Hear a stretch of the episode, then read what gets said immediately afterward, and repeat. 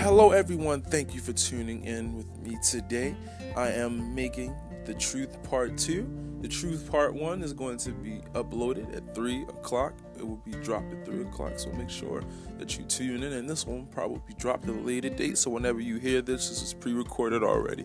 Well, let me just jump right into it. So the topics that we are going to be talking about today, number one is how do I find myself? Number two, what can I do to find true peace? And number three, perception of myself in the world. Now, so starting off with number one, you know, as we really find to connect ourselves, we just got to really go back to our basic roots, you know, because it's like a lot of people really want exception from others, you know, in this world that really is unforgiving in so many ways, you know, because this world is cold and, you know, unpredictable. You don't know what you're going to get into on any given day, you know, and, and, and like the streets are just just as worse, you know, you can't even walk down a normal street without something happening to you in these high public crime areas, you know, what what does that do? It doesn't do anything, you know. And and it's just like you just got to find that stability in, in the crisis, you know, once you find stability in crisis and, and you get through these hard times on your own, it's like you really don't care who is is sticking by you or not because you you got through the hard times on your own. You good. You you having a good time. You relaxed. You're fun. You know. So it's just like you you will be self independent on that. You know. So you know that's that. And moving on to the next question, number two, finding yourself.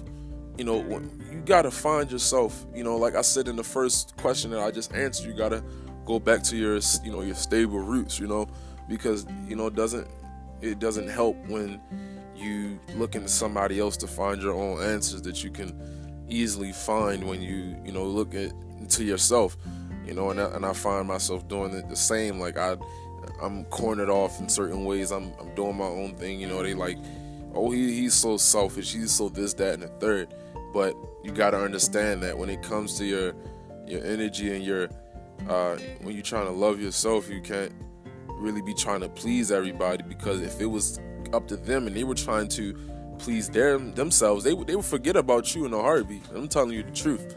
That's what they would do. You know, not everybody is here to see you win and succeed. You know, they don't want you to do better than them. They want you to do good. You get what I'm saying, but not better than them and not reaching a higher level than them.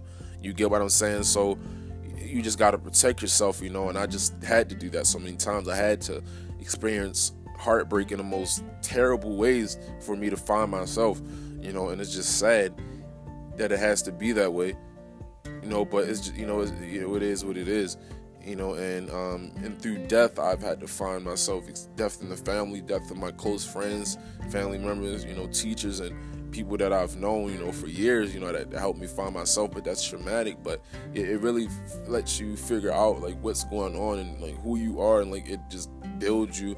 Even though it may break you, it just teaches you a lesson. Um, you know, so I, I just wanted to share that because I just thought it was relevant for the topic.